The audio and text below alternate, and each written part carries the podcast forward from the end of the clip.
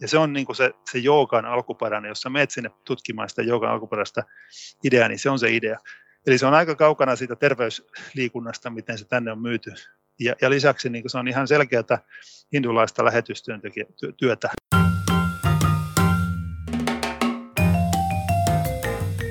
Moikka! Tervetuloa Kujalla podcastiin. Minä olen Heidi Martikainen ja tämän ohjelman toimittaja. Täällä puhutaan ajankohtaisista asioista ja teologiasta aika lailla viikoittain.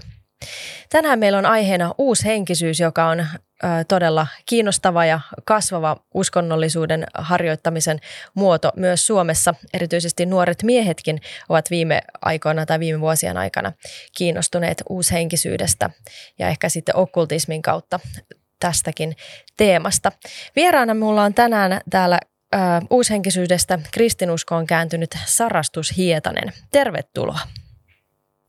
Terve, terve. Hei, hieno juttu, että pääsit mukaan tähän haastatteluun ja ohjelmaan. Niin ihan aluksi, niin kerrokko ihan lyhyesti, että minkä takia sä oot nyt sitten kristitty, vaikka oot ollut tällaisella uushenkisyyden tiellä aika pitkäänkin? Joo, no se on, siihen on yksinkertainen vasta, eli olin etsiä pitkään ja sitten löysin totuuden. Ja jos joku, no. jokainen, joka tietää, että, että, että vilpitön, vilpitön totuuden etsiä, niin se haluaa, ei, ei tyydy ennen kuin on löytänyt totuuden. Mm. Ja sillä tavalla mulla kävi ja mä, mä etsin kaikki muut vaihtoehdot läpi. Uusin kaikkien muiden jumalien puoleen. Ja sitten Jeesus, Jeesus kutsui, kutsui ja, ja sain, sain, niin kuin, sain varmuuden sydämeen siitä, että Jeesus on todellinen ja hänellä on kutsumu elämään. Mm. No me kuullaan tänään vähän enemmänkin sun tarinaa ja sun matkaa, niin, mutta jos me nyt tässä ihan alussa vähän avataan kuulijoille sitä, että mitä se uushenkisyys edes on, niin jos sä voisit vähän sitä määritellä ja kuvailla meille, että tiedetään minkälaisesta asiasta puhutaan. Joo, no uushenkisyys on, on tota, sen verran, mitä, mitä mä oon itse tutkinut ja, ja tosiaan olin seitsemän vuotta siinä mukana, mistä kohta kerronkin, niin useinkin on tämmöinen niin ehkä aika, aika väliä ja ja monisyinen liikehdintä. E, ulkomailla puhutaan termeillä New Age, mikä tulee Amerikasta, eli puhutaan 1960-70-lukujen niin kuin sitä, miten psykedeelliset huumeet tuli, miten idän mystiikka tuli, tiedätkö, alettiin iso, isoina annoksina ottaa molempia niin kuin idästä ja sekoitettiin tätä niin kuin, lännen okkultismia, esoteriaa, ja sitten tuli tuolta idästä, otettiin kaikkia jälleen syntymäopit, karmat, kaikki vastaavat oikeastaan teosopit alkoi jo tuossa 1800-1900-luvun taitteessa, niin teosofit alkoi ottamaan sieltä niitä, niitä vanhoja idän uskomuksia ja tehdä niistä semmoisia niin länteen toimivampia, että ei tarvitse uskoa siihen, että syntyy kärpäiseksi, mutta mut aletaan uskoa siihen, että, tai tuotiin sellainen uskomusmaailma, että se jälleen syntymä onkin jotain, jotain, että ihminen kehittyy paremmaksi ja paremmaksi versioksi itsekseen, eli tämmöinen hengellinen evoluutio. Ja tämä on hyvin, itse asiassa hyvin vahvasti siellä uushenkisyyden pohjalla on tämmöinen hengellinen evoluutiokäsite, ja sitten yksilöllinen hengellisyys, että sitä ennen se niin kuin, idän mystiikka, hindulaisbuddhallinen maailmankuva on hyvin niin kollektiivinen, että sun pitää pysyä sun omalla paikalla, omassa kastissa, sun pitää löytää yhteys siihen maailman sieluun, mutta mut tästä tuotiin sellainen niin länsimainen versio, pitkälti teosofia ja muiden tahon, tahojen ansiosta, että et on niin henkilökohtainen, sä saavutat sellaisia henkilökohtaisia tietoisuuden tasoja tai, tai, tai henkilökohtaisen niin valaistumisen ja henkilökohtaisen, ää, ja se, että se tehtiin tähän länsimaiseen maailmankuvaan sopivaksi. Eli enää ei tarvitsekaan mennä ainakin luostariin 50 vuodeksi meditoimaan, että saavutat sen valaistumisen, vaan se tuotiin tänne ja, ja nähtiin ehkä, ja se on myös niin semmoinen vastaveto semmoiselle materialismille, sen takia se nähdään, että se syntyi just 1960-70-luvun Amerikassa, tuli nämä hippiliikkeet ja muut, että kun oli materiaalisesti kaikki hyvin, kaikki toimi, semmoinen niin peruskotiuskonto isänmaa, niin sitten siihen tulikin tämmöinen, tuotiin tämmöinen niin uskomusmaailma ja psykedeellinen hengellisyys ja, ja, ja vastaavat, ja että nyt lähdetään niin toiseen suuntaan pois tästä materialismista. Ja sitten siihen tietysti liittyy tämä, tämä niin kuin New Age-termissä liittyy tämä uusi aika, eli siirtyminen kalojen tähtimerkistä, vesimiehen tähtimerkkiä ja muita vastaavaa. Mutta useinkin syys on hirveän hajanainen, että siellä on tosi monia, monia, niin kuin, monia asioita, mitä voi oikeastaan ympätä siihen sisälle, että siitä voisi puhua paljonkin. Mm. Eli siinä tavallaan tosiaan yhdistetään niin kuin itämaisia uskontoja, uskonnollisuutta, buddhalaisuutta, hindulaisuutta, niiden niin kuin pyhiä kirjoja ja sitten ää, kaikenlaista muuta. Ja, tota, ja varmaan se, että koska että tosiaan nyt meidän aika on, on myöskin tänäkin päivänä on tosi materialistinen, niin, niin sitten ihmisillä on kuitenkin se sellainen hengellinen ja henkinen kaipuu, että oliko sullakin jotenkin sitten tällainen syy siinä, että minkä takia sä lähdit etsimään, etsimään vastauksia, että sä kaipasit, että sulla oli joku hengellinen tyhjö tai joku tällainen, mihinkä sä, niin kuin, sä kaipasit jotakin vastauksia tai jotakin sisältöä. Kyllä. Ja mä olin siis perusluterilaista perheestä ja, ja vielä niinkin jännä, että 50 metriä kylän kirkosta, eli sun, joka sunnuntai kirkonkellot minut herätti, mutta, mutta Jumala ei päässyt herättämään mua ennen kuin vasta, vasta paljon myöhemmin. Mutta mulla oli se hengellinen kaipuu mun sisällä. Ja tota, mulle tuli siis menin aika vauhdikkaasti. Me muutettiin siis Lapista etelään, kun mä olin 15, ja siellä meni, meni yrity, niin kuin vanhempien yrityskonkurssi ja muuta. Niin tuli sellainen tosi juureton tila, ja sitten mä halusin täyttää sitä jotenkin. Aluksi mä yritin täyttää niin kuin miedoilla päihteillä ja, ja, ja ihmissuhteilla ja vastaavilla, mutta sitten mä vaan huomasin jossain vaiheessa, että eihän tämä, ei niin kuin tuo sitä tyydytystä, ja mulla oli masentuneisuuteen taipumusta, mä olin miettinyt aina syviä kysymyksiä, mulla oli hirveästi kysymyksiä ja tämmöisiä, ja sitten mä ensin yritin vaan kaikilla materialistisella ja, ja aika, aika tämmöisellä, tämmöisellä irrallisella elämällä, ja sitten jossain vaiheessa tuli kannabiksen takia paniikkihäiriö, minkä muihin aineisiin ei ehtinyt mennä, mutta kannabis riitti sekoittaa mun her- herkän mieleni, voi sanoa näin, yhdessä siihen, että tultiin, tuli niin juurettomaksi sieltä Lapista, tultiin etelään, etelän lähiöihin. Niin se, se pakotti mut niin etsimään syvempiä vastauksia. Ja mä muistan, mulle tuli aika sellainen niin askeettinen vaihe, että mä heitin suurimman osan mun tavaroista pois. Ja menin aika radikaalisti siihen, tiedätkö, että mä, aloin, mä asuin, asuin puoli vuotta vanhassa linja-autossa, vuorasin Styroksista sinne sen huoneen ja kuuntelin vain klassista musiikkia ja katsoin vain, kun pilvet liikkuu taivaalla. Eli mä oikeasti niin kuin, niin kuin otin kunnon pesäeron kaikkeen materialistiseen koko, koko yhteiskuntaan. Ja, tota, ja sitten, sitten siitä lähti se etsiminen, etsiminen sitten syvemmälle. No kuinka pitkälle äh, sä menit tässä uushenkisyyden polulla, että mitä, minkälaista uskonnollisuutta sä sitten päädyit harjoittamaan, että on, olitko sä jonkun tavallaan buddhalaisuuden tai jonkun muun niin kuin edustaja vai oliko se tavallaan tällainen sekoitus sitten ajatuksia tai niin kuin uskonnollisia asioita, jotka sä sitten koit itsellesi sopivaksi ja teit niistä sitten itsellesi semmoisen No voi sanoa, että mä olin ihan niin kuin semmoinen, mä, mä, mä niin kuin olin, olin malliesimerkki sellaisesta uushenkisestä ihmisestä, joka ottaa itselleen kaikkia eri vaikutteita. Ja sitten mä itse asiassa menin sellaiseen pioneeri, voi sanoa, että, että, että semmoisen niin kuin, aikamoinen pioneeri New Age-koulu, mihin mä menin, mitä ei ollut Suomessa aikaisemmin oltu tai ollut. Ja puolitoista vuotta olin sitten siellä yhteensä.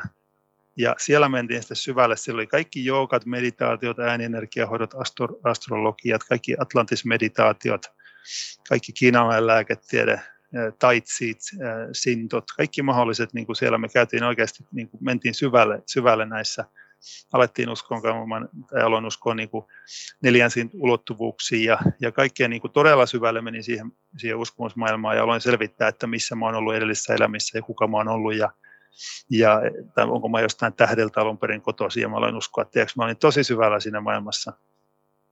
Ja sitten aloin myös sitten tehdä tämmöisiä äänenergiahoitoja tämän tyyppistä. No tota, minkälainen vaikutus tällä sitten oli, oli suhun, että, että toimiko se sulle vai oliko siinä jotakin ongelmia tai haasteita? No se oli semmoinen juttu, että me tavattiin mun vaimoni kanssa siellä tällä koulussa ja, ja tota, päädyttiin siellä sitten yhteen ja hän oli myöskin näissä asioissa, joskaan ei niin syvällä kuin minä. Eli mä olin, niin kuin mä sanoin aikaisemmin, niin mä olin jotenkin hylännyt, hylännyt kokonaan sellaisen ajatuksen, että mä olisin yhteiskuntakelpoinen tai mä tulisin tekemään töitä kahdeksasta neljään. Mä olin täysin, niin kuin, mä, mä, olin todennut, että musta pitää tulla, tulla joku hengellinen johtaja ja mulla alkoi kasvaa ylpeyttä. Musta tuli oikeasti tosi ylpeä, koska mä ajattelin, että nyt mä olen niin tosi erityinen ihminen, mä tiedän tosi paljon asioita ja muuta. Ja se oli sellainen niin kuin mielen, mielen tasolla oleva asia. Mutta sit, sitten kun me lähdettiin sieltä koulusta, sitten me asuttiin aluksi jossain hyvin alkeellisissa mökeissä – muutaman kissan kanssa muutamia vuosia, niin vaimo oikeasti alkoi kyllästyä siihen. Se oli, se oli ehkä suurin haaste. Sen lisäksi, että totta kai mulla oli niin kuin, mun mielenterveys ei oikeasti ollut, ollut niin kuin vielä, vielä mitenkään, oli tosi paljon haasteita ja oli, oli niin kuin edelleen niin kuin pelkotiloa ja ahdistusta ja, ja tota, hyvin niin kuin erityyppisiä päiviä, mutta mun vaimo alkoi sitten, häntä alkoi todella häiritsemään se, että meillä ei ollut minkäänlaista suuntaa elämässä. Ja sitten me oltaisiin väistämättä, me, meillä on niin avioero tulossa, että hän totesi, että hän ei vaan niin kestä tätä idealisti, idealisti hippiä, hippiä, että ei tässä ole niin mitään, elämässä ei tapahdu mitään. Ja mä luulin koko ajan, mä odotin, että kohta tulee ihmisiä mun ovelle koputtaa, jotka haluaa mun äänienergiahoitoja tai, tai tiedätkö, näkee mun erimaisuuden ja mitään ei koskaan tapahtunut ja mitään ei niin kuin, mikään ei mennyt eteenpäin. Mm. No mikä oli sulle sitten sellainen käänteen tekevä ää, asia, että minkä takia tai mitä, mitä teille tapahtui tavallaan sitten sen jälkeen, että okei oli avioero häämötti ja te asuitte siellä keskellä metsää ja ei ollut tavallaan mitään suuntaa, niin mikä sitten käänsi teidän elämän suunnan? Joo, sitten me tultiin, tultiin kaupunkiin ja vaimo meni johonkin kouluun ja sitten tota, mulla oli edelleen se sama, sama irrallisuus ja mä en, mä en saanut kiinni mistään. Mulla ei ollut minkäänlaista motivaatiota niin alkaa tekemään jotain perustyötä, koska mä olin jotenkin todennut sen kaiken merkityksettömäksi. Ja mä halusin löytää vain hengellistä sisältöä elämään, niin sen syvemmän tarkoituksen. Et se mun kysymys oli niin valtava kysymysmerkki, että mikään ei voinut maailmassa vastata siihen.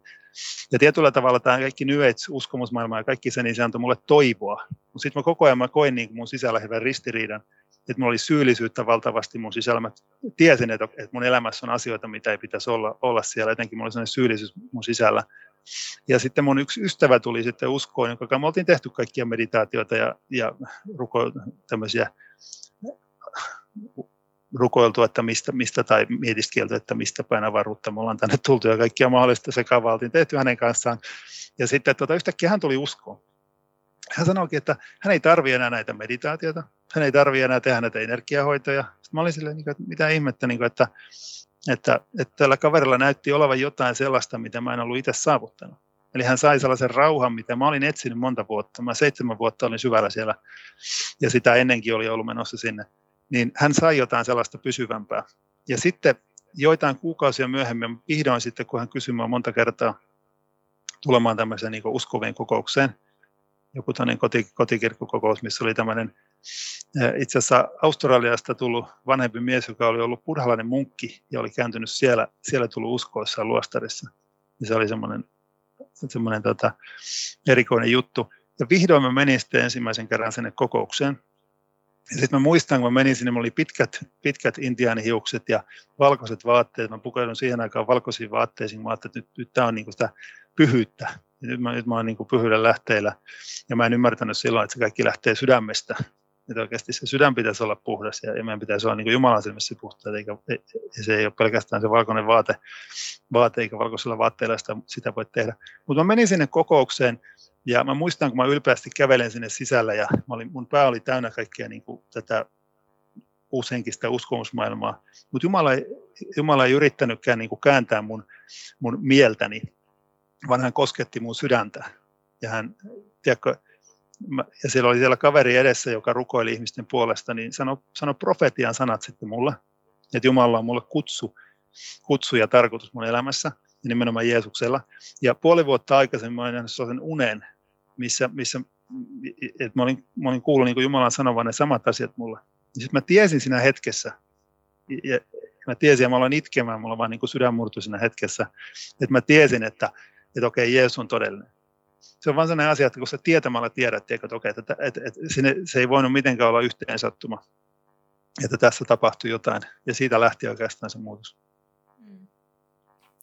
No jotkut ihmiset, jotka on ollut tällaisessa uushenkisyydessä tai näissä uskonnoissa mukana, niin sitten ne kertoo, että niillä on ollut tällaisia ehkä tosi synkkiäkin niin kuin hengellisiä koke- kokemuksia tavallaan niin kuin hengellisestä todellisuudesta, että on kokenut niin kuin todellisen pahan läsnäoloa ja, ja sellaista, niin oliko sulla tällaisia kokemuksia? No sanotaanko näin, että, että sitten me palattiin, sitten siinä tapahtui se, semmoinen asia, että tavallaan siitä lähti se muutos. Ja sitten me palattiin vaimon kanssa yhteen. Hän myöskin tuli uskoon siinä, koska hän näki, että jotain aivan yliluonnollista tapahtui, että mun, mun sydän alkoi muuttua ja musta alkoi tulla epäitsekkäämpi ja se oli ainoastaan Jeesuksen ansiota niin hän tuli uskoon myöskin. Et sen jälkeen mä muistan, että oli tosi vaikeita, vaikeita niin kuin sanotaan, että ensimmäisen muutaman vuoden aikana, että me ei vielä löydetty oikein kunnon seurakuntaa, missä käydään, me käytiin vaan välillä kokouksessa. Että oli semmoista painostusta ja semmoista niin kuin tosi raskasta, että tuntui, että oli jatkuvasta hyökkäystä meidän elämää kohtaan ja hirveitä riitoja ja muuta. Ja sitten siinä vaiheessa oli jo, oli jo niin kuin lapsia tullut. Meillä on nyt, nyt neljä lasta, mutta silloin, silloin oli ensimmäinen toinen lapsi tulossa. Niin se oli semmoista jatkuvaa vääntöä ja se oli hyvin niin kuin, ainoastaan Jumalan armoa, että me pysyttiin oikeasti perheenä ja, ja, ja mentiin eteenpäin. Ja myöskin alettiin niin kuin käydä sitten seurakunnassa, lukea raamattua ja saada oikeasti kiinni niistä Jumalan lupauksista ja niistä asioista. Ja sitten saatiin myös vapautta, niin kuin sitä hengellistä vapautta, että kyllä mun mielellä kesti hetken aikaa, että mä sain niin kuin vapauden oikeasti, että mä pääsin niin kuin niistä henkivalloista irti ja että mun mieli tuli selkeäksi, että mä aloin uskoa, uskoa myöskin niin raamattu opettaa. Hmm. No Jeesus on äh, persona, joka on myöskin uushenkisyydessä, voi olla tavallaan ihan semmoinen suosittu tai hyväksytty henkilö, niin miten, mitenkä sä näkisit, että mitenkä Jeesus sitten nähdään uushenkisyydessä versus sitten kristinuskossa?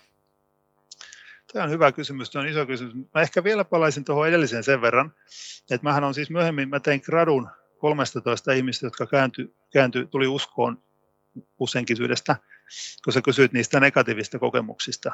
Ja sen jälkeen mä oon siis lukuisia ihmisiä, jotka on pyytäneet rukousta sen takia, että ne on kokenut sitä henkivaltojen hyökkäystä, kun he on itse mennyt avaan ovet nimenomaan uushenkisyyden kautta. Mä ehkä vielä tuohon palaan, palaan vielä lyhyesti.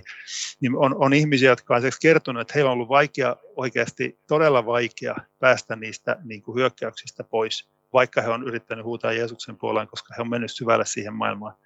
Ja sitten mulla on, mulla on useita ystäviä, joilla on esimerkkinä yksi ystävä, joka alkoi tekemään automaattikirjoitusta. Se on semmoinen, että sä kirjoitat vain jotakin ja saanat henkien, hengille luvan kirjoittaa sun kautta. Niin sitten hänellä alkoi siellä tietokoneet mennä yöllä päälle ja sängyt liikkumaan ja koko talo alkoi, niin kuin, asioita alkoi tapahtua siellä niin kuin selkeästi tämmöistä henkivaltaa hyökkäystä ja sitten hänen piti vain niin juosta. Hän, hän kuuli, että jossa oli tämmöinen herätyskokous, missä joku evankelista oli siellä jako evankeliumia, hän juoksi sinne ja, ja sai vasta sitten rauhan, kun tuli siellä uskoon. Ja vielä senkin jälkeen hänen puolesta, puolesta yps, ypset uskovat, jotka rukousta hänen puolestaan, että hän todella sai vapauden. Et näitä on niin kuin paljon tämmöisiä, tämmöisiä niin kuin, että näitä on paljon tiedätkö, ihmisillä tämmöisiä kertomuksia, että ne on mennyt avaan oven, joka ne ei ole tiennyt, että se on oikeasti, oikeasti niin kuin väärä ovi avata. Ja sitten ne on vasta saanut, sitten ne on lopulta huutanut Jeesuksen puoleen avun. Eli tavallaan hengell- hengellisessä maailmassa tai hengellisessä mielessä avannut niin kuin oven jollekin uskomukselle tai ajatukselle tai rukoillut jotakin tahoa hmm. ikään kuin ja sitä Kyllä. kautta sitten. E-, erilaisia esimerkiksi energiahoitovihkimyksiä. Siellä on vihkimykset taustalla reikihoidoissa. Sun pitää tehdä tötty vihkimys. Sun pitää, niin kuin, sä, sä antaudut jollakin energialle, jollakin energialle, eli hengille siinä, että sä teet niitä asioita. Me tehtiin energiahoitaja reikissä ihan samalla tavalla. Mä oon tavannut naisen, naisen, joka meni Egyptiin pyramidin vihkimykseen, ja Jeesus ilmestyi hänelle, hänelle lentoasemalle ja sanoi, että, että, että mitä tahansa tänään teetkin, niin älä vaan mene sinne vihkimykseen, mihin ne muut menee, että pysyt niin kuin syrjässä siitä. Ja sitten ne meni jonnekin pyramidin sisälle, jossa on joku vihkimyskammio. Meille se on niin kuin joku vanha hauta tehty tehty turhamaisten kuninkaiden vuoksi, mutta sitten sit hänen mukaansa se on oikeasti niin kuin vihkimyksiä varten ja tämmöisiä niin kuin hengellisiä tai niin kuin okkultistisia asioita varten rakennettu. Palataan siihen Jeesuksen ihan... Tarinoita niin, kyllä. Riittää kyllä. Palataan siihen Jeesuksen ihan hetken kuluttua, niin vielä mä kysyisin liittyen tähän sen, että, että toisaalta sit monet ihmiset pitää tätä täytänä hölynpölynä, että se on sun mielikuvituksen tuotetta tai se on niin kun, sun mielenterveys on horjunut, että sulla on kaikkia tällaisia kokemuksia, että se ei niin kuin voi olla niin kuin mitenkään mm. todellista, että tällaisia mm. asioita voi oikeasti tapahtua, niin mikä sun käsitys asiasta on? No mä sanoisin siinä, että jos, jos sä tutkit historiaa, mä mä oon siis myöhemmin opiskelin teologian maisteriksi ja senkin jälkeen siis mä luen jatkuvasti, tosi paljon luen niin kuin esimerkiksi kaikkia niin kuin pakanuuden historiaa ja esi, niin kuin esikristillistä historiaa Suomesta, Skandinaaviasta, ympäri maailmaa, niin, niin se mitä eri uskonnoissa on ollut, niin siellä on ollut aina se yhteys sinne henkimaailmaan.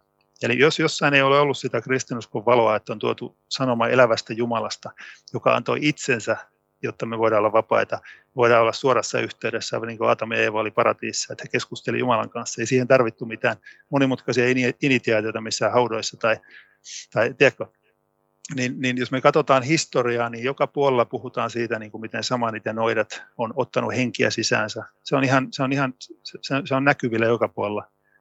Tai on uhrattu ihmisiä, uhrattu, uhrattu eläimiä. Se on joka kulttuurissa. Kun sä alat vähänkin tutkia historiaa, varsinkin eläinuhraus, esimerkiksi täällä esi on uhrannut poro, poroja, niin porojen verta seitakiville ja niitä on pidetty Jumalalla. Samanit on ottanut henkiä sisäänsä on saattanut harhailla puoli vuotta jossain tunturilla, yrittänyt totuttaa elämään niiden henkien kanssa. Ja se on ihan selkeä niin kuin tavallaan, se, on, se löytyy selkeästi joka puolelta, mitä se on. Ja sitten myöskin se, miten monet lähetystyötekijät on kertonut. Mä muistan, kun yksi luterilainen lähetystyötekijä, joka ei millään tavalla, niin kuin, on millään tavalla niin kuin karismaattinen uskova tai, tai usk, niin kuin, tiedätkö, ei mitenkään niin kuin puhu mistään, mistään niin kuin tämmöisistä henkivalloista yleensä tai muuta, niin hän kertoi, että hän meni Afrikassa ja siellä oli semmoinen joku, oliko se nyt joku maasaiheimon naisia alkoi tulla uskoon ja sitten kasto heitä. Niin siinä hetkellä, kun ne kasto, niin niistä, niistä vapautui. Että ne, oli sit, ne sai jonkun sen kohtauksen, mitä ne oli saanut, mikä oli niin kuin ongelma siinä kylässä. Että ne naiset sai sellaisia kohtauksia, mitä, mitkä, niin, että ne, se tajuttomuus poissaolokohtauksia. Ja siinä hetkessä, kun se kasto, niitä naisia jossain puun alla, niin ne sai viimeisen kerran sen kohtauksen ja sen jälkeen ne ei enää ikinä saanut sitä. Eli jotain vapautui siinä hetkessä, kun ne tuli, tuli, niin kuin, tuli uskoon ja tai, tai kastettiin. Eli, eli tämmöistä, on, tämmöistä joka puolella. Et, et, niin kuin on, että maailmassa on näitä, että se ei ole vain uushenkisyys, vaan se on joka puolella niin kuin eri uskonnoissa ja eri, eri alkuperäiskansojen uskonnoissa, että niihin on liittynyt niin kuin henkivaltoihin, vahva yhteys henkivaltoihin. Aivan. No, eli jos palataan sitten siihen Jeesukseen, niin mitenkä Jeesus nähdään sitten tällaisessa uushenkisessä niin kuin uskonnollisuudessa versus sitten kristinuskossa? Mikä siinä on erilaista? Joo, no siis uushenkisyydessä Jeesus on, Jeesus on, sanotaanko näin, että Jeesus on, koska hän on niin, niin voimallinen ja hänen opetukset ja hänen elämän esimerkki on niin voimallista, uskoi siihen, että hän on Jumalan poika tai, tai vaikka ei uskoisi siihen, tai vaikka ei uskoisi siihen, että hän kuoli meidän syntien puolesta tai muuta, Jeesus on niin voimallinen, että hän on myös mukana niin kuin useinkissa ajatusmaailmassa, jos sä katsot kaikkia ihmeiden oppikursseja tai urantiakirjaa tai muita, niin Jeesus on siellä hyvin keskeinen. Itse asiassa sanotaan, että Jeesus on äh, kanavoinut, tai monet, monet uskoo, niin kuin, että he kirjoittaa Jeesuksen kanavoimia kirjoja, joku tämän tyyppistä. Ja sitten useinkin syyssä nähdään, että Jeesus on yksi ylösnouseista mestareista, eli Buddhan ja, ja ja mitä näitä laotsuu tai mitä, mitä kaikkia, että he uskovat, että, se on, että Jeesus on niin yksi tämmöistä mestareista. Ja sitten uskotaan myöskin, että jokaisella meillä on niin mahdollisuus saavuttaa sellainen samanlainen mestaruuden taso, kun riittävästi syntyy uudesti ja riittävästi tiedätkö, kypsyy hengellisesti. Eli Jeesus on siellä sisällä, mutta Jeesuksen, se käsitys Jeesuksesta on täysin eri, mitä meillä. Aivan. No sitten yksi tämmöinen spesifi kysymys liittyy joogaan. Että harrastitko sä joogaa? Että aina, niin kuin, aina kun näissä New Age- ja uushenkisyysasioista puhutaan, niin sitten äh, ihmiset aina haluaa tietää, että no, mitä sä sitten ajattelet joogasta, että on kristillistä joogaa ja on, on tota, sitten kaikkea muuta joogaa, niin mikä, mikä on sun, sun käsitys, että voiko, voiko nyt sitten kristitty harrastaa sun mielestä joogaa? Jooga, jooga on kiinnostava asia. asia tuota, kiinnostava asia siinä mielessä, että, että monet ihmiset ei tiedä, että mikä sen alkuperäinen idea on. Et itse asiassa hindulaisuudessa, jos sä meet sinne joukan alkulähteelle ja tutkit sitä, niin joukahan siis, ne liikkeet on niin jumalanpalvontaliikkeitä. Mutta sen lisäksi niin, niin joukassa on alun perin ollut, ollut niin pyrkimys poistua tästä maailmasta. Eli koska hindulaisille tämä maailma on maija eli harha, niin he, he uskovat, että, että, että me, lopulta se kaikkien pyhin tila, mitä maan päällä voi olla, on se, että on mahdollisimman vähän täällä maan päällä, että saavuttaa sen transsin kaltaisen tilan, missä sun ruumiin tarpeet ja aineenvaihdunta on minimissä. Ja se on niin kuin se, se joogan alkuperäinen, jos sä meet sinne tutkimaan sitä joogan alkuperäistä ideaa, niin se on se idea. Eli se on aika kaukana siitä terveysliikunnasta, miten se tänne on myyty. Ja, ja lisäksi niin se on ihan selkeää hindulaista lähetystyötä mun, mun näkökulmasta, joten ihan sama kuin veisi, veisi niin ehtoollispöydän tuonne Intiaan ja kertoisi, että sanokaa meidän perässä isä meidän rukous. Ja se on ihan sama, mitä joukassa tehdään, että toistetaan mantroja, joista ei tiedetä, mitä niistä tulee, ei tiedetä, mitä niissä, mitä niissä mantroissa puhutaan. Ja me tiedetään, että meidän sanoissa on voimaa, niin kuin Raamattu puhuu. Ja, ja sitten tuota, että et tavallaan niin kuin se on myyty, myyty se asia niin kuin terveysliikuntana. Ja sitten on kuitenkin eri asia se, että sä venyttelet tiedätkö, tai teet fyysisiä harjoituksia tai muita. On monia tapoja venytellä, on monia tapoja tiedätkö, käydä kuntosalilla, liikkua, juosta, urheilla. Ja sitten lisäksi vielä siinä on se, että, että joukassa on se ajatus siitä, että kun sä teet fyysisiä liikkeitä, sä saat hengellistä siunausta siitä. Mutta raamattu, me luetaan raamattua, kun me ymmärretään, miten Jumala tekee pyhän kautta, sanan kautta, niin me ei tarvita mitään liikkeitä saavuttaaksemme hengellisiä asioita. Ja se on niin semmoinen iso, iso osa, mikä liittyy joukaan, eli on se hengellisyyden harjoittaminen, että se ei ole vaan, hindulaiselle se ei ole koskaan vaan kehollista liikettä, vaan se on aina siinä liittyy se hengelliset pyrkimykset. Mm. No, eli mä en, kristillis... jotenka mä en näe, että, kristi, niin kuin, että voi olla kristillistä joukaa, mm. sanotaan näin. Eli se, että koska sitten ehkä kristillisestä joogasta puhuttaessa ajatellaan niin, että, että on vaan niin kuin tiettyjä liikkeitä, mutta sen kaiken, niin kuin, että sä kohdistat sun ajatuksesi ja sun rukouksesi, rukouksesi Jeesukseen ja, ja käytät raamattua siinä niin kuin ikään kuin mietiskelyssä tai sun ohje, ohjenuorana, niin, niin sitten se on tavallaan se on kristillistä, koska sen sisältö on niin kuin kristillistä, niin, niin sun mielestä tämä nyt sitten ei kuitenkaan riitä. No ensinnäkin se, että minkä takia sen nimeksi on, niin pitäisi laittaa jooga, että ketä tavallaan niin sillä yritetään miellyttää. Et, et jos ajatellaan, että joku, joku pappi ajattelee, että no hei, laitetaan jooga pystyyn, koska jooga on suosittua, että me saadaan tänne lisää ihmisiä seurakuntaan. Niin mä sanon silloin, että lait, laittakaa, niin kuin, että, että kyllä Jeesus vetää ihmisiä seurakuntaan, kyllä Pyhänkin vetää ihmisiä seurakuntaan, kun Pyhänen antaa siellä liikkua siellä seurakunnassa, joku Jumalan sana, sana jaetaan. Ja se on se, mikä on, kun mä olen tutkinut näitä ihmisiä, jotka on tullut uskoon, myöskin oman uskontulotarinan lisäksi, niin se on lopulta se Jumalan rakkaus, mikä vetää ihmisiä. Ei se ole se, että nimetään jotain hindulaisia metodeita kristillisiksi, joka vetää ihmisiä puoleensa. Ja se on kuitenkin se, mitä kirkko haluaa tehdä, tai kirkot haluaa tehdä, jotka, jotka ottaa joukan ohjelmistoon. On se ajatus, että saadaan vedettyä ihmisiä lähemmäs. Mutta kyllä Jeesus tekee sen. Siihen ei tarvitse joukaa. Mm, no, tota, jooga on nyt ehkä yksi tämmöinen esimerkki siitä, että miten tällainen uushengellisyys voi, voi sitten olla, olla myös niin kuin kristillisessä kirkossa tai kristillisissä kirkoissa jotenkin läsnä, niin nyt kun sä tuut tuollaisesta maailmasta, että sä oot ollut itse niin kuin uushenkisyyden harjoittaja, niin mitä sä näet, että, että on, onko meillä niin kuin kristillisyydessä nykyään jotenkin tällaisia, ollaanko me omaksuttu jotakin uskomuksia tai jotakin asioita sieltä uushengellisyydestä, joita meidän ei ehkä, josta meidän niin kuin, tulisi olla jotenkin tietoisempia? Hmm. Tämä on hyvä kysymys. Mä listasin tuossa muutaman asian. Eli jos me ajatellaan, että standardi on niin kuin apostolien tekojen seurakunta, tai jos standardi on niin kuin seurakunta, jossa, jossa uskotaan, että pyhä henki, pyhä henki saa liikkua ja uskotaan rukouksen voimaa ja uskotaan siihen, otetaan se sana, sana tosissaan, niin muutamia asioita on semmoisia, mitä mä selkeästi yhdistän ei pelkästään niin kuin vaan myöskin niin idän mystiikkaan, eli siihen, siihen tietyllä tavalla siihen sisäänpäin kääntymiseen, koska idän mystiikassa on sama mitä uushenkisyydessä, ja sama minkä kanssa mä itse kamppailin vuosia, että mulla oli sellainen ajatus koko ajan, että mun pitää tehdä lisää meditaatiota, että mun pitää hiljentyä lisää, jotta mä saavutan niin kuin tietyn hengellisen tason. Ja mä muistan, että mulla meni uskoon tulon jälkeenkin, niin sanotaan, että muutamia vuosia meni siihen, että mä aloin niin kuin ymmärtää, että Jumala toimiikin eri tavalla totta kai me voidaan Jumala edessä olla välillä hiljaa myöskin ja pitääkin olla hiljaa hänen edessään, mutta sitten me myös ylistetään, me rukoillaan, me luetaan Jumalan sanaa ja hän tekee sen muutostyön meissä, hänen sanansa hänen henkensä kautta. Eli vaikka mä istuisin tuhat vuotta hiljaa, niin se ei, ei, ei niin kuin muuta mua sinänsä tai se ei vie sitä syyllisyyttä mun elämästä. Ja sitten kun seurakunnissa puhutaan hiljaisuuden liikkeestä tai tämmöistä hiljaisuuden etsinnästä, niin siinä, siinä niin toinen puoli siinä on se, mä ymmärrän sen näkemyksen, että mennään Jumala edessä hiljaa, mutta toinen puoli on se, että jos sillä yritetään kutsua ihmisiä mukaan niin kuin siihen Jumalan perheeseen, niin tulee yhdessä istumaan hiljaa ja, ja kuulostellaan, mitä ihmisen sisällä on, niin se ei, se ei tavallaan, niin kuin, se menee enemmän sinne idän, idän mystiikkaan, se menee enemmän sinne niin kuin uushenkisyyteen, jos, jos se, tavallaan siinä on sellainen, sellainen raja, missä mennään enemmän sinne niin kuin toiselle puolelle. Ja, ja sitten tuota, ja nimenomaan niin kuin se ajatus siitä, että, että kun sä katsot, mitä apostolien teossa tehtiin, kun sä katsot, mikä, mitä seurakunnan tehtävä aina tuoda ihmiset päätöksenteon paikalle.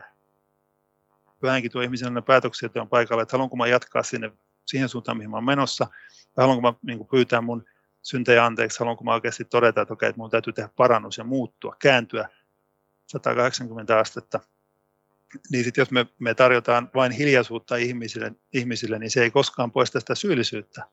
Se ei koskaan poista sitä perimmäistä ongelmaa, mikä siellä on, että me pitäisi tulla laittaa asiat kuntoon Jumalan kanssa. Saatko kiinni tästä? Mm. Ja sitten, ja sitten tietysti toinen on tämä synkretismi, missä me itsekin oltiin, me tultiin uskoon, niin me oltiin vähän aikaa toimittiin sellaisen, sellaisen pastorin kanssa, joka uskoi vielä urantiakirjaa. Ja me uskottiin itsekin muutaman vuoden ajan, että meillä oli niin raamatun rinnalla urantiakirja, joka on myöskin tämmöinen kanavoitu teos. Ja mun mielestä jookakin, jookakin kuuluu tähän synkretismiin. Katolinen kirkkohan teki aikanaan, kun ne teki lähetystyötä niin Etelä-Amerikassa, ja huomataan, miten se synkretismi ei todellakaan onnistu pitkällä juoksulla, vaan että sitten sinne sekoittuu muun niin maalataan, maalataan pääkalloja ja, ja pidetään jotain kuolemankulttia siellä, ja sitten ajatellaan, että on, tämä, on, niin kuin, tämä on kristillistä. Että se on niin kuin tosi, että jos me katsotaan sitä, niin se, siinä on selkeä, selkeä se, mikä on kristillistä. Jos me katsotaan, mitä apostolien teoissa oli siellä, kun kohdattiin, siellä oli noitia ja siellä, siellä oli Paavali teki selväksi, jos jollakin oli selvännäkötaito, niin se sanoi sille, että lähde Jeesuksen nimessä, ja sitten se selvännäkötaito lähti ihmisistä. Eli siellä oli niin kuin selkeä se, missä se menee se kristillisyys, ja missä menee, menee se uusi henkisyys, missä menee se niin kuin sen aikainen vanha pakanoinen henkisyys. Efesossa poltettiin taiku, taikakirjoja, ei niitä jätetty raamatun rinnalle tai, tai kirjoitusten rinnalle. Ja sitten on, sitten on kolmas asia, mä sanoisin, että ylipäätänsä uskonnolliset traditiot ilman Jumalan voimaa että se, että, että se on niin kuin, että toistetaan pyhää riittiä. Mun mielestä se menee tietyllä tavalla siihen niin kuin uushenkisyyden, idänhenkisyyden kategoriaan. Että jos ei Jumala anneta olla Jumala, vaan toistetaan jotain riittiä, he, heilutellaan jotain asioita, asioita jotka, tai, tai suudellaan jotain asioita, mitkä, mitkä on pyhiä esineitä tai muita, niin mun mielestä se menee, menee tietyllä tavalla sinne. Ja sitten tuota, universalismi on sitten tietysti yksi asia, että kun me kadulla tehdään paljon kohdataan ihmisiä, mä kohtaan paljon rukoilen ihmisten puolesta ja ihmisten kanssa, niin monet sanoo, että monet ei enää ymmärrä, että on oikeasti, että mitä se raamattu sanoo, että on yksi tie pelastua? Että sitä ajatellaan, että on kaikki monta, monta tietä, jotka vie samaan paikkaan. Että myös monia uskovia tai monia kristityksiä itsensä mieltäviä, jotka uskoo universalistisesti, ne ajattelee, että kaikki tiet vie samaan paikkaan. Mun mielestä somessa ei ole niinkään, sitten on vielä tietysti semmoista, voi, voi olla niin kuin ehkä Amerikassa ehkä enemmän sitten joissain piireissä on sitä äärikarismaattisuutta, mikä, missä ajatellaan, että on niin nyvetsvivahteita, mutta mä en ole Suomessa siihen niin törmännyt. Et ehkä, ehkä, on, ehkä jossain sen huomaa siinä, että on tietty semmoinen, niin että, että uskovat tulee koko, kokoontua vain fiilistelemään, eikä, eikä siinä niin kuin, tavallaan tule lopulta mitään hedelmää. Että tullaan, tullaan niin kuin, harjoittelemaan profetointia joka lauantai, mutta ei jäätä evankeliumia kellekään tai tulkitaan unia, mutta ei, mutta ei tavallaan niin kuin edistetä Jumalan valtakuntaa, että tämän tyyppistä. Ylilyöntejä voi olla jossain niin kuin ehkä taas niin helluntaikarismaattisellakin puolella voi jotain ylilyöntejä joskus olla tai muuta, mutta mä en näe Suomessa sitä niin kuin hirveän isona haasteena. Ja sitten se, mikä niin kuin kuitenkin on tärkeää niin kuin ymmärtää, että että, että Jumalan voima on aina suurempi, että Jumala myös haluaa, että me, me saadaan, että, että Jumalan läsnäolossa voi tapahtua, että jos me katsotaan herätysten historiaa, niin mikä mua välillä ihmetyttää, kun mä katson ihmisiä, jotka on tullut uskoon niin kuin uushenkisyydestä, niin saattaa tulla hyvin lakihenkisiksi tai, tai niin kuin fundamentalistisiksi siinä, että, mikä, että jos jossain vähän naurahtaa kokouksessa tai jos jossain tiedä, Jumalan voima, voima koskettaa ihmistä, niin sitä ajatellaan, että onko tämä nyt sitten, onko tämä nyt sitten sitä kundalini-energiaa tai muuta, niin kuin tiedätkö, mikä on ihan, mä ymmärrän niin kuin sen huolen siitä, että totta kai pitää, pitää olla tarkkana. Mutta kun mä olin New ja mitä mä oon niin tutkinut ja seurannut, niin se on hyvin totista suorittamista siellä. Jos siellä soitetaan jotain, jotain hindulaisia soittimia kaavut päällä, niin sekin on hyvin semmoista, tiedätkö, että suoritetaan ja sieltä, sieltä on niin oikea todellinen ilo ja vapaus kaukana. Eli sen, sen, se, että seurakunta on täynnä iloa ja vapautta, niin se on, se on jotain ihan muuta. Niin ja se on varmaan aikamoinen Jumalan työ sitten se, että, että, että tähän kuulostaa niin kuin, että tämä on uskonnollisuutta, että uskonnollisuus on just sitä, että sä ansaitset tavalla tai toisella Jumalan suosiota tai jotakin sovitusta sun pahoille teoillesi tai jotakin tällaista, että sä, että sä tosiaankin niin suoritat asioita, että sitten se samahan, samahan voi tietenkin riski, riski olla myös kristityillä, että jos me jos me, niin meidän, meidän hengellisyydestä tai meidän uskon elämästä tulee tosiaan kyllä, suorittamista, kyllä. niin siinä ei ole sitten todellista suhdetta Jumalaan, vaan se on aika semmoinen ahdas, ahdasmielinen tilanne. Se on totta.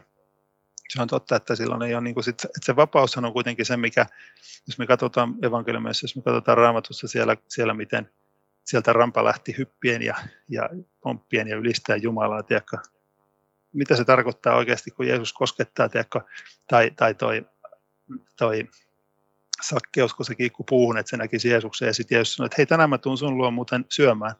Ja sitten tota, ja sit Jeesus meni sinne ja sitten se sanoi, se, tiedätkö, hänen sydämensä suli. Se sanoi, että hei mä annan niin moninkertaisesti takaisin, mitä mä oon ryöstänyt. Tiedätkö, ja lahjoitan mun rahoista niin kuin osan pois. Et, et jotain tapahtuu, kun Jeesus tulee ja siinä tulee se vapaus, siinä tulee se ilo, se on konkreettista. Tiedätkö? Se ei ole vain sitä, että nyt tehdään jotain uskonnollisia rituaaleja, vaan se oikeasti muuttaa elämän. Mä en usko, että kukaan jäi kylmäksi, kun Jeesus huusi, että Lasarus tulee, tulee ulos haudasta. Mä en usko, että siellä kukaan jäi kylmäksi. Mä uskon, että siellä kuuluu aikamoista niin kuin iloa, iloa ja huutoa ja, ja tiedätkö, elämää sen jälkeen, mitä siellä tapahtuu. Ja, ja monet nämä Jeesuksen ihmeet, tiedätkö, ne saa ihmiset haukkoon henkeä ja huutamaan, huutamaan tiedätkö, kiittämään, niin kuin tavallaan huutamaan Jumalan puoleen kiitosta ja kiittämään Jumalan, tiedätkö, että se on, se on elämää, se on sitä vapautta ja se on sitä todellista. Ja sitä mä en koskaan löytänyt uushenkisyydestä, siellä oli vain sellaista valtavaa suorittamista ja totisuutta ja koko ajan piti pelätä, että tuoko joku jonkun uuden, uuden opin seuraaville hengen tiedonmessuille, mihin mun pitää lähteä lähteä har- tekemään jotain ihan uusia harjoituksia, jotka onkin ihan uusia juttuja. Mm, niin kyllä. No nyt sitten vielä ihan lopuksi, niin tota, äh, monet ihmiset, jotka, jotka tätä katsoo, niin ehkä heillä on sukulaisia tai ystäviä, jotka on uushenkisessä ajatusmaailmassa mukana, niin mitä sä sitten sanoisit, että mitenkä kristittynä sit kohdata sellaisia ihmisiä, jotka on uushenkisyyden harjoittajia? Joo, no siis siinä on muutama asia, asia mitä mä, niin kuin mä sanoin, mä olen tehnyt gradun siitä, miten 13 ihmistä tuli uskoa, ja mä olen myös sen lisäksi keskustellut monien ihmisten, jotka on tullut sieltä. Niin tota, monethan tietysti, se on niin kuin hyvä ymmärtää, että me ei, me ei, niin kuin, me ei osoitella sormella ihmisiä, jotka jos uskoo tietyllä tavalla tai muuta, vaan että, että Jumala tiedätkö, rakastaa jokaista. Jumala rakastaa jokaista, Jumala haluaa, että jokainen on hänen lähellä ja jokainen tietää totuuden. Ja, ja monet etsii vilpittömästi totuutta ja monet haluaa tehdä hyviä asioita, jotka on niin kuin, mennyt uushenkisyyteen. Ne ei ole ehkä löytänyt paikkaa seurakunnasta tai ne on vaan niin kuin, niin kuin tavallaan, tavallaan etsii sitä omaa paikkaansa ja siellä on monia vilpittömiä etsijöitä, niin, niin tärkeää on niin rukoilla heidän puolesta, kutsua yhteyteen, tiedätkö, ja, ja antaa, antaa Jumalan koskettaa heitä. Ja, ja sitten myöskin se, että on tavallaan niin kuin, vaikka väljästikin olisi yhteydessä, mullakin on useampia ihmisiä silleen, että vaikka mä nyt en jatkuvasti niiden kanssa ole yhteydessä, mutta mä en ole tavallaan niin kuin tuominut heitä mihinkään. Mä oon jakanut evankeliumin, mä oon kertonut, että hei, tiedätkö, tiedätkö mitä Jeesus teki mun elämässä, ja, ja mä oon varma, että hän haluaa tehdä sen sun elämässä myöskin. Ja osa sitten, tuota, kun mä tulin uskomaan ihan rohkeasti aloin puhua Jeesuksessa, niin osa lähti, ei, ei ole näkynyt sen jälkeen näitä vanhoja ystäviä. Mutta en mä niin kuin tuominut ketään. Ja sitten on myös tullut sellaisia ihmisiä, että ne tulee myöhemmin pyytämään sitten, kun ne näkee sen hedelmän, hedelmän minun elämässä tai on nähnyt se, että mitä Jeesus teki minun elämässä, että mä olen saman vaimon kanssa naimisissa 18 vuotta myöhemmin neljä, neljä lasta ja, ja että mun paniikkihäiriö on täysin parantunut, mulla ei minkäänlaisia niin kuin, niin kuin pelkotiloja enää olemassa. Ja kun nämä asiat, kun, kun ihmiset näkee, että jotain oikeasti tapahtuu, että Jeesus tekee jotain todellista, niin sitten ne tulee jossain vaiheessa kysymään, tiedätkö, että hei, voit sä rukoilla mun puolesta, tai että mun asiat on mennyt solmuun, kun mä en ole, niin kuin, menee syvemmälle syvemmälle siihen maailmaan. Että et tavallaan olla valmiina sille, että sit sä voit liikkua, liikkua tiedätkö, Jumalan kanssa ja auttaa tätä ihmistä. Että tavallaan olla niin kuin, niin se on yksi asia. Ja mä, monet, jotka tuolla tuli uskoon, niin kuin tuon mun gradu tutkimuksen perusteella, niin monet, jotka tuli uskoon, ne kertoo, että mikä heitä eniten kosketti, oli se, että he näki sen pyyteettömän rakkauden kristityissä – että he näki, että joku oli valmis auttaa heitä, vaikka oli heidän kanssaan täysin eri mieltä. Tiedätkö? Tai sitten, että he koki sen Jumalan rakkauden vaikka jossain rukoustilaisuudessa tai, tai sitten kun heillä oli jaettu evankeliumi, niin Jeesus kosketti heitä ja he itse jossain huone, huoneessaan rukoili Jeesusta ja sitten Jeesus ilmestyi, ilmestyi tai kosketti heitä. Että tässä on niin kuin se. Ja sitten, ja sitten monien puolesta oli myös rukoiltu. Tämän Mm. Eli, eli sen sijaan, että sen sijaan, että me tingittäisiin totuudesta, niin me pidetään rohkeasti esillä sitä elämän sanaa, niin kuin Paavali sanoi, ja, ja annetaan sen näkyä ja jaetaan se evankeliumi rohkeasti. Mutta sitten kuitenkin me ollaan niin valmiita, valmiita, me rakastetaan ihmisiä, me autetaan, me sijoitetaan ihmisiä. Ja sitten joskus on se tilanne, että ihminen on innoissaan jostakin, niin, niin sä et saa sitä niin kuin kammettua, et sä saa sitä niin kuin sun miele, mielestäsi käännettyä, vaikka se kuka rakastaa tai haluaa auttaa sitä. Sitten pitää vaan laittaa rukouslistalla ja odottaa sitä päivää, että sitten eräänä päivänä niin ehkä, tai että joku toinen tulee hänen elämäänsä ja ohjaa hänet uskoon. Mm. Sen tyyppistä. No niin, tässä oli hyviä, hyviä tota, ajatuksia siitä, että, että mitenkä sitten tota, olla, olla ystävä ja olla sitten läsnä ihmisille, jotka kenties ajattelee eri tavalla ja olla sitten todistuksena kuitenkin siitä omasta uskosta. Niin kiitos tosi paljon Sarastus, että kerroit sun omasta elämän kokemuksesta ja, ja näkemyksestä asioita, niin se on varmasti kaikille rohkaisuksi. Kiitos paljon. Kiitos Heidi. Kiitos sulle. Kiitos. Ja kiitos kaikille kuulijoille. Kiva, kun olitte mukana tällä kertaa. Palautetta tästä jaksosta voi lähettää osoitteeseen kujalla.podcast.gmail.com. Ja meidät löytää myöskin Facebookin ja Instagramin sivuilta Kujalla podcast hakusanoilla. Oikein mukavaa viikonjatkoa ja palaamme asiaan taas seuraavalla kerralla. Moi moi!